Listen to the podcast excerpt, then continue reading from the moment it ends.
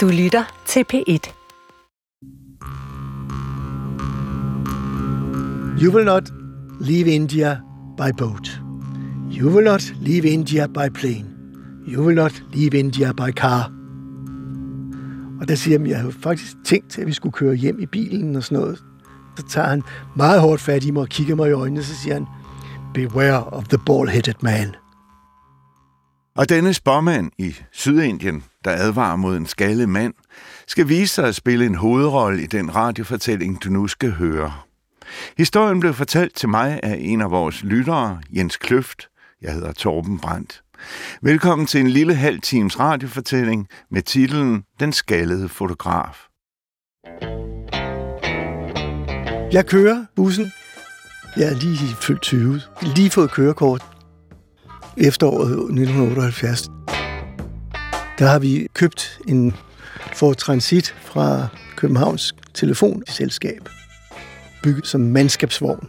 Den byggede vi så lidt om, så der var nogle brikse, som man kunne sove, og så nu skal vi til Indien. Der havde Beatles været, der havde Ike Skalø været, og Tvind og alt muligt, så der skulle vi også. Jeg er iført mine øh, smukkeste klapbukser med mælkedrengestrib, og jeg har en øh, skrigrød t-shirt og så et tørklæde om halsen. Og så har jeg jo lige fået ordnet min grydeklip. Pagehår, så jeg ser jo skide godt ud. Og ved siden af sidder min kammerat Lars og holder øje med, at vi kører den rigtige vej ned igennem Europa. Lars, han har fået stusset sit skæg, og så kører vi ellers sydpå, ud på de store eventyr. Unge og virkelig naive. En, en Ford Transit og vores to guitarer og vores gode humør. Og så tænkte vi, det skal nok gå. Og det gjorde det jo også. Så vi stopper i Frankrig og er med til at lave vinhøst, og så tager vi til Italien og til Grækenland, gennem Tyrkiet, op langs kysten, op ved Sortehavet og op ved Aras bjerg. Vi havde en lille manual med, som vi havde arvet fra et kollektiv, der lå længere ned ad vejen, hvor der står forskellige adresser, man sådan kan opsøge. Steder som Hello Hotel og Friends Hotel og den slags. Og, og Place with No Name, der var vi også inde. Og alle steder er der jo masser af has. Hver eneste gang man kommer frem, så sidder der jo nogen med nogle vandpiber og ryger has, og man bliver tilbudt det alle steder. Så det er ligesom, det er tilgængeligt alle steder, vi kommer frem. Vi er på vej til Afghanistan, og vi øh, kører ind i Iran, og vi kører op til grænsen, og så er der en eller anden helligdag, som betyder, at grænsen er lukket, og man kan ikke komme over den dag. Så vi øh, tænker, okay, lad os køre lidt ud og se, hvad der er. Så vi kører ud, der er sådan noget ørkenagtigt landskab.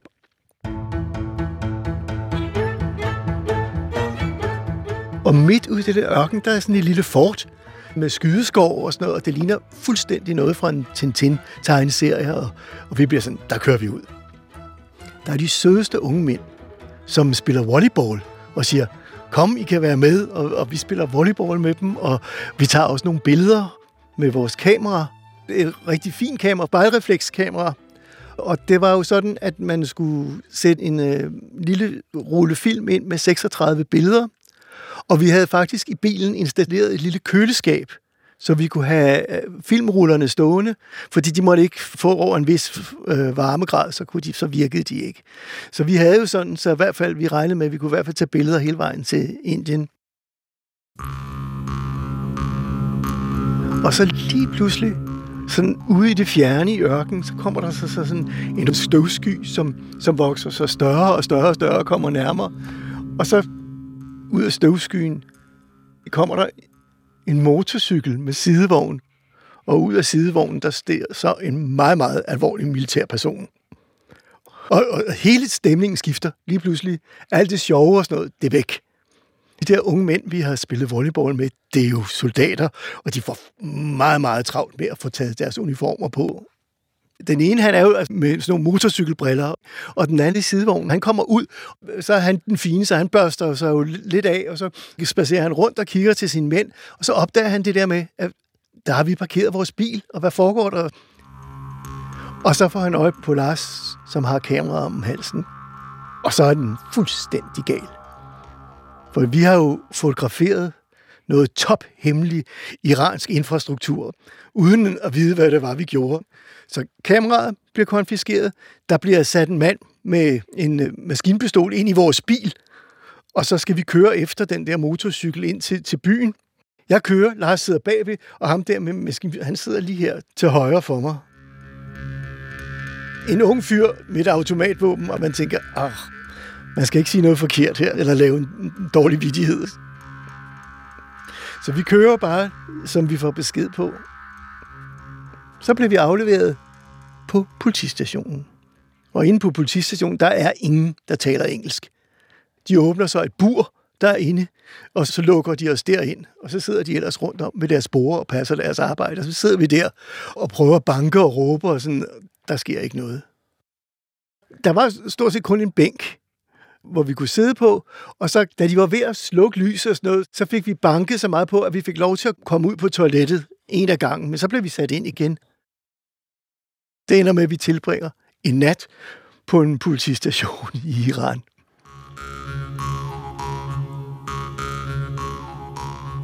Så næste morgen, så mødte det nye hold ind. Og øh, der er jo så en mand, som virker meget venlig med overskæg, og kommer hen og siger, hello, and how do you do, og sådan noget. Man tænker, okay, han taler måske noget engelsk. Og han tager os ind på sit kontor, og så bliver vi sat ned, og så er han tager vores kamera frem. Og tænker, okay, nå, måske får vi kameraet igen. Og så tager han det, og så åbner han det, og tager filmen ud. Og vi sidder og siger, nej, nej, nej, nej, don't, sådan noget. Og så trækker han den ud af kassetten, for at se, om der er nogle billeder på.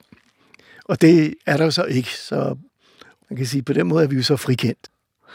Og så tænker vi, nå, får vi vores kamera igen? Jamen, det gør vi så. Og han serverer ovenikøbet en Pepsi-Cola. Så vi tænker, okay, det kan ikke være helt dårligt. Altså, nu har vi fået kamera, vi har fået Pepsi-Cola, og så siger vi, kan vi køre nu? Og så siger han, now you have to see museum. Og så tænkte okay, det er, det er noget af en turisttur, vi er inde på. Vi skal altså både have Pepsi og på museum. Så kommer der en ny politibil, som kører foran os, og så kan vi køre efter den. Så kører de os op til grænsen. Og oppe ved siden af selve grænsestationen, i sådan et barak, der ligger lidt bagved, der er så det, de kalder The Museum. Og det viser sig jo så at være en udstilling af alle de genstande, som grænsepolitiet har beslaglagt, fordi de har fundet has. Og der er altså bildæk, der er sprættet op. Der er øh, små dåser kondenseret mælk, som har været åbnet i bunden, og så er løjet sammen igen. Og der er alt slags kufferter og rygsække med, med dobbelt bund og sådan noget. Og de peger øh, altså med sine blik på hver eneste en af dem. Læg nu godt mærke til, hvad der står, fordi nede under hver, der er en lille seddel, der er skrevet med sirlig maskinskrift, og der står jo så, hvor mange kilo eller gram de har fundet. Der står, hvorfra smuglerne kom, hvilket land de kom, og så står der, hvor lang tid de fik i fængsel. Og det varierer helt fra et par måneder til op til 14 år. Og så kiggede de sådan på os, underforstået, det her, det skruder jer ikke ud i. Og vi var, nej, nej, nej, nej, nej, nej. Og så viste de os op til grænsen, og så kunne vi få lov til at køre ind i Afghanistan. Altså, i begyndelsen er vi ret tilbageholdende med at ryge for meget, øh, men efterhånden som vi opdager, at det er en del af det sociale liv, og det, så er vi jo også med på det. Og jeg har en oplevelse i Kabul, hvor vi en aften kommer sent hjem, og vi øh, går ind på en café og vil have et eller andet, inden, men øh, de er lige ved at lukke. Og de siger, at det, det eneste, de kan servere, det er haskaffe, siger de så. Og jeg tænker, nå ja, altså, det, det kan jeg vel også godt. Og så øh, kører han altså en ordentlig klump has gennem sådan en meget stor hvidløgspresser og presser ned i kaffen. Og så er det det, der er stor forskel på at ryge noget has, og så at drikke det. Effekten er faktisk ikke til at beregne. Og den har det også med at komme en del senere. Jeg tænker jo ikke over, hvor meget det er. Det er jo ligesom at få sig en kop kaffe. Det går meget godt, indtil det så begynder at virke om natten, da jeg kommer hjem. Så altså, jeg får fuldstændig som om, at jeg får røntgensyn. Jeg ligger i bilen, og når jeg kigger op, så taget det opløser sig i atomer, og jeg kan kigge ud igennem taget, og jeg kan kigge ud igennem de træer, der er hvor, og jeg kan simpelthen se helt ud i universet, altså, og jeg er jo bare fuldstændig høj. Og virkelig, virkelig langt væk. Og om jeg så nu har så oplevet noget guddommeligt, eller det var kvantemekanikken, der udspillede sig, men altså, i hvert fald er det en øh, meget stor oplevelse. Jeg forstår pludselig dem der, der snakker om, at det er bevidsthedsuvidende og sådan noget også. Men det gør jo også, at jeg faktisk er forholdsvis tilbageholdende med, med det med hash. Jeg, jeg synes altså, nu har jeg haft nogle ret voldsomme oplevelser med det. Så kører vi til Indien, og der opdager vi jo ret hurtigt, at der er rigtig, rigtig varmt. Og den her dejlige transit, som vi kører i, den er jo bygget til nordiske forhold, til arbejdere, der skal ud og, og bruge det som varmestue, når de er ude og ordne telefonkablerne og sådan noget. Så den er godt isoleret, og det gør jo, at vi sidder simpelthen og koger inde i den her, som altså sådan en tindåse, der bliver varmet op. Så der tager vi den beslutning, at nu holder vi op med at køre bil. Vi kører bilen til New Delhi. I vores guide, der står, at øh, man kan parkere sin bil der er noget, der hedder den internationale automobilklub. Ude i automobilklubben er det, vi møder Nigel, som er en øh, total sirlig englænder, trådt ud af en eller anden Kipling-bog med kakitøj, øh, overskæg, og han inviterer os ind i sin van, og han serverer os te. Og siger, husk endelig, altså når det er varmt, så skal man drikke varm te. Og så sidder vi der og drikker varmt te i hans meget, meget fine vane. Tea time. Men han øh, giver også andre råd, Nigel. Fordi han siger jo, øh, fordi vi fortæller ham, at vi, øh, vi tænker, at vi skal have nogen med med bilen, når vi skal køre hjem igen, fordi det er en meget god måde at kunne få nogle penge til at betale for benzinen. Og mener, at budgettet er ved at komme i bund, så vi tænker, ja, vi sætter nogle sædler op nogle steder, Nigel har jo så sagt til os, husk, at hvis I har gæster i bilen, så husk at understrege, der er ikke noget med at tage has over grænserne. Det er meget, meget forbudt. Men altså, det vidste vi jo godt, fordi vi har været på museum, så vi ved jo nok, hvad. Og så tager vi altså afsted som rygsækrejsende for resten af pengene.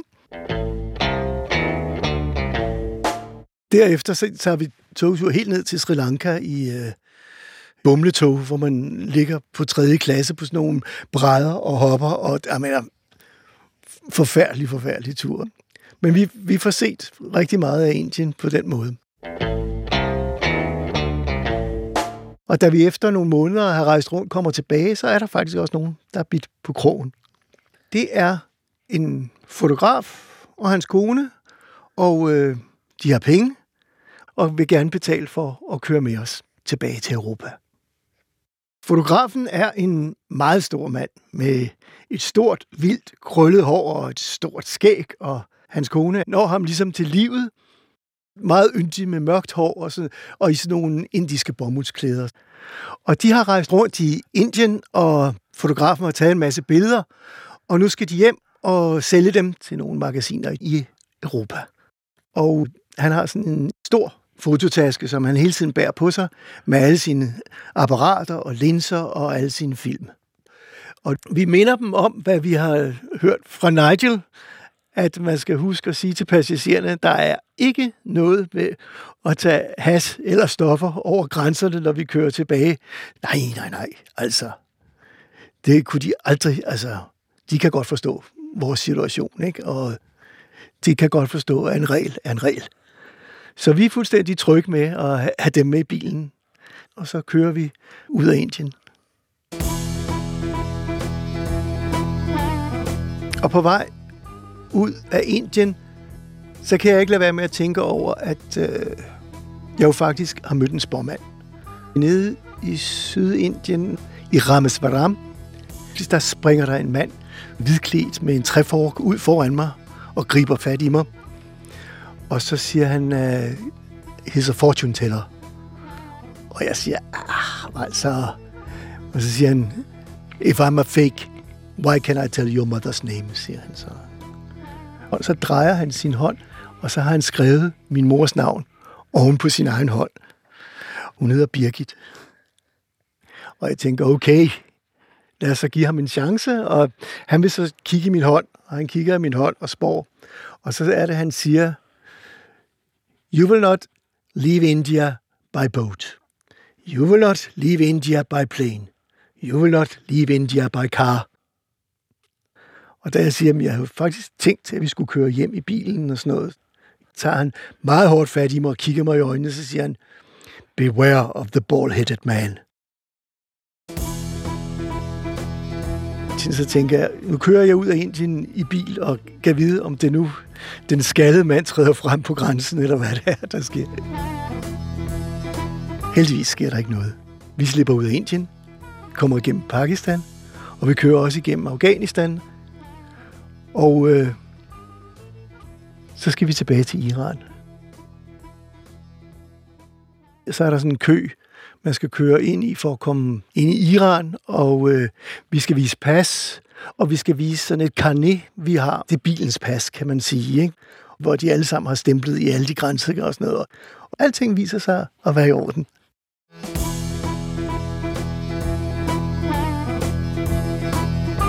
Og vi kan se Iran forude, og vi triller faktisk ned ad vejen og på vej ud.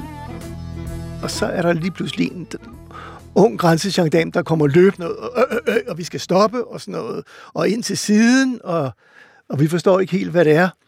Så har han fået øje på vores højre fordæk, og så er han hen og spark på dækket, og så er han over spark på det modsatte, det venstre dæk, og så kan man godt høre jo, at det lyder ikke helt ens. Og det er jo så, fordi vores højre dæk har været punkteret, og der var jo altså en øh, barfodsmekaniker nede i Kandahar, som tog det her dæk fra hinanden og syede det sammen med stoltråd og, og med klister og puttede en ny slange ind i og sådan noget. Og så kunne vi køre på det. Og øh, det kostede os jo ingen penge, altså. Så vi tænkte, det her, det, det holder i hvert fald til Europa, om ikke andet. Men det gjorde jo selvfølgelig, at det lød jo som om, at der var et eller andet rigtig galt, at vi havde puttet noget i dækket. Og vi havde jo set museet, så vi vidste jo godt, hvor galt det kunne gå med det. Så nu måtte vi køre over, og så kom vi over på en plads for os selv, hvor vi, vi skulle stå ud af bilen, og vi skulle tage al vores bagage ud af bilen og stille det op udenfor. Og så skal vi stille op, os fire i bilen, på en række. Og der står jeg så ved siden af den store fotograf, hans lille kone, og så med min kammerat Lars ude på fløjen. Og så stod vi bare der og skulle vente. Og så kommer der en mand ud, en lille mand med en meget, meget stor næse, iført kedeldragt. Og bagved ham, der går han så hans sidekick, som er en, en større fyr, rimelig muskuløs og i sådan noget lidt stramt siddende armitøj og sådan noget. Og ham, næsen, han går så i gang med at snuse gennem al vores bagage. Og hans øh, assistent går så over til os, og så lægger han, hver gang han snuser afsted, hånden på vores hjerter for at mærke, om øh, pulsen stiger. Og da han så har været igennem vores bagage, så der, der finder han ikke noget. Så har han en meget, meget lang metaljavertus, som han trækker frem. Og så går han over til bilen, og så begynder han at stikke den ind i alle kropsåbninger i vores øh, for transit. Og hver gang han tager den ud, så trækker han den under næsen og snuser. Og så kigger han over på assistenten, som så går hen og holder os på hjertet for at se, øh, om det banker hurtigt. Og mit hjerte, det banker bare derud, og jeg tænker, hvad nu, hvis der er nogen, der har glemt noget, eller, eller hvad nu, hvis nogen har plantet noget, fordi det har vi jo også hørt om, at det sker. Så jeg var faktisk ret nervøs. Og så pludselig får den store fotograf et ret voldsomt hosteanfald, hvad jo kun gør, at mistanken bliver endnu større, og de får endnu mere travlt med at undersøge bilen. Og øh, de fortsætter, og der går nok en time eller noget, hvor vi står, og det er pisse varmt, og vi står bare der og koger. Og til sidst, så, så giver de op. Der er ikke noget at finde. Og jeg kan mærke på dem, den der skuffelse, der er. Og der var jo også flere, der stod og, og var lidt tilskuer til det her chance, ikke? som nok havde forventet, nu sker der et eller andet. Ikke? Der skete ikke noget. Vi får lov til at pakke hele bilen igen, og så, ja ja, så kører bare med og sådan noget. Så, var, så kører vi videre. Og vi sidder bare, vi holder vejret hele vejen, til vi er kommet langt, langt ind i Rira. vi tør at trække vejret igen, ikke? Så kører vi ind i øh, den næste landsby, der er, og, og der er en lille restaurant, hvor vi kan få noget øh, kebab og så sådan noget fladbrød, de laver nede i nogle ovne og sådan noget. Så vi, vi bestiller noget, og så sidder vi der og venter. Og mens vi gør det, så, så begynder fotografen at få det dårligt. Først hoster han, og så sidder han og sådan underligt. Han må gå ud og lægge sig i bilen. Og på et tidspunkt, så går hans kone ud og kigger til ham, og så kommer hun tilbage, og hun er meget brødbetynget. For nu viser det sig jo, at fotografen alligevel har haft en klump has med over grænsen. Og da vi bliver gennet ud af bilen, så har han taget den i munden. Så da den store soldat, han lægger sin hånd på hans hjerte, så sluger han den der klump has. Og da vi så kommer hen på restaurant, så begynder den jo at gøre sin virkning. Og han bliver mere og mere skæv, og han må ud og ligge i bilen, og hans kone er, er meget, meget ked af det, og, og, og, fordi de plejede aldrig at gøre sådan noget, og, og uh, der, der var så mange undskyldninger og sådan noget. Og Lars og jeg, vi var bare sådan, ja, ja, okay, altså. Jeg tror, vi kører næsten 100 km, før fotografen vågner om bag i bilen med et skrig. Fordi vi kørte fra hans fotoudstyr. Så for gode ord og betaling, så vender vi om og kører bilen tilbage. Og vi kører ind på den der lille restaurant, og så står der øh, ejeren og vinker. I, I har glemt noget, siger han. Så, og så får han sin fototaske med alle sine kameraer og alle sine... Og han er meget, meget taknemmelig. Og han sidder hele vejen til Istanbul, sidder han og holder på sit fotoudstyr.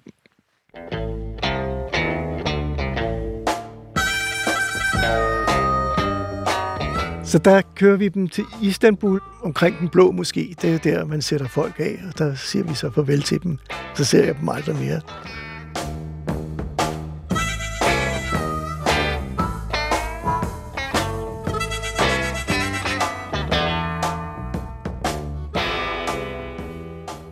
Og næppe er vi kommet ud, før russerne rykker ind og besætter Afghanistan og er der i 10 år. Og næppe er vi kørt igennem Iran, før hele den iranske revolution. Rumæni og alle hans mørkemænd kommer og overtager.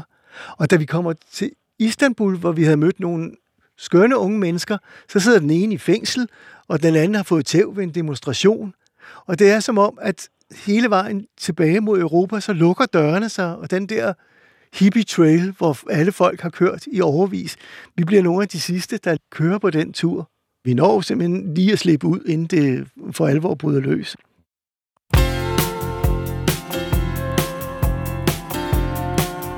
så går der rigtig mange år, nærmest 30 år efter det, hvor jeg skal til Asien, jeg skal på et kursus på Bali. Jeg sidder i flyet, og de har nogle rigtig flotte magasiner med glittet papir og flotte billeder, og der falder jeg over en fotoreportage af en fotograf, som har rejst verden rundt og taget fantastiske billeder, og der er små reportager fra de forskellige steder, han har været.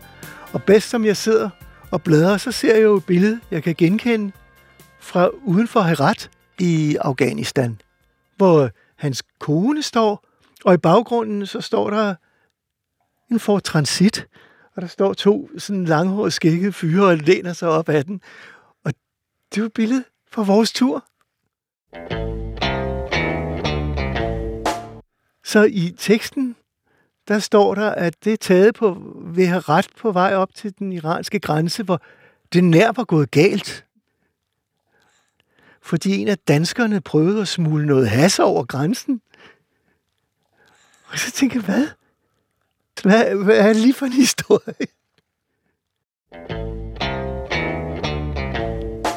Til sidst i artiklen er der så et billede af fotografen selv, og jeg kan jo genkende ham. Han har bare mistet alt sit store krøllede hår, så så sidder han og blevet fuldstændig skaldet. Så beware of the bald-headed man. Lige pludselig så giver det mening 30 år efter. Da jeg har læst den artikel, så kan jeg jo ikke lade være med at ærge mig en lille smule over, at vi vendte vores bil og kørte tilbage og hentede fotografens udstyr dengang.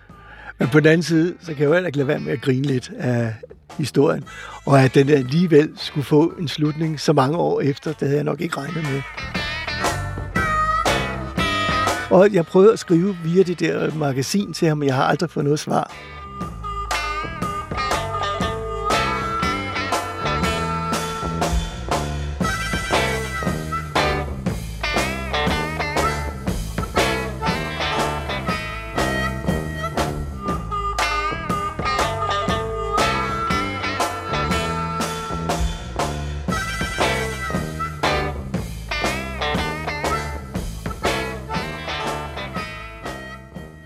Ja, og hermed i hvert fald et forløbigt punktum i Jens Kløfts fortælling om hans tur til Indien. Redaktionen er bekendt med den skaldede fotografs fornavn og nationalitet, men det har ikke været muligt at finde ham, så vi kunne få hans version af historien. Historien er produceret og undertegnet. Jeg hedder Torben Brandt. Redaktører Hanne Barslund og mig. Har du også en fortælling, kan du skrive til radiofortællinger dr.dk stav æ som AI. Tak fordi du lyttede med. Gå på opdagelse i alle DR's podcast og radioprogrammer. I appen DR Lyd.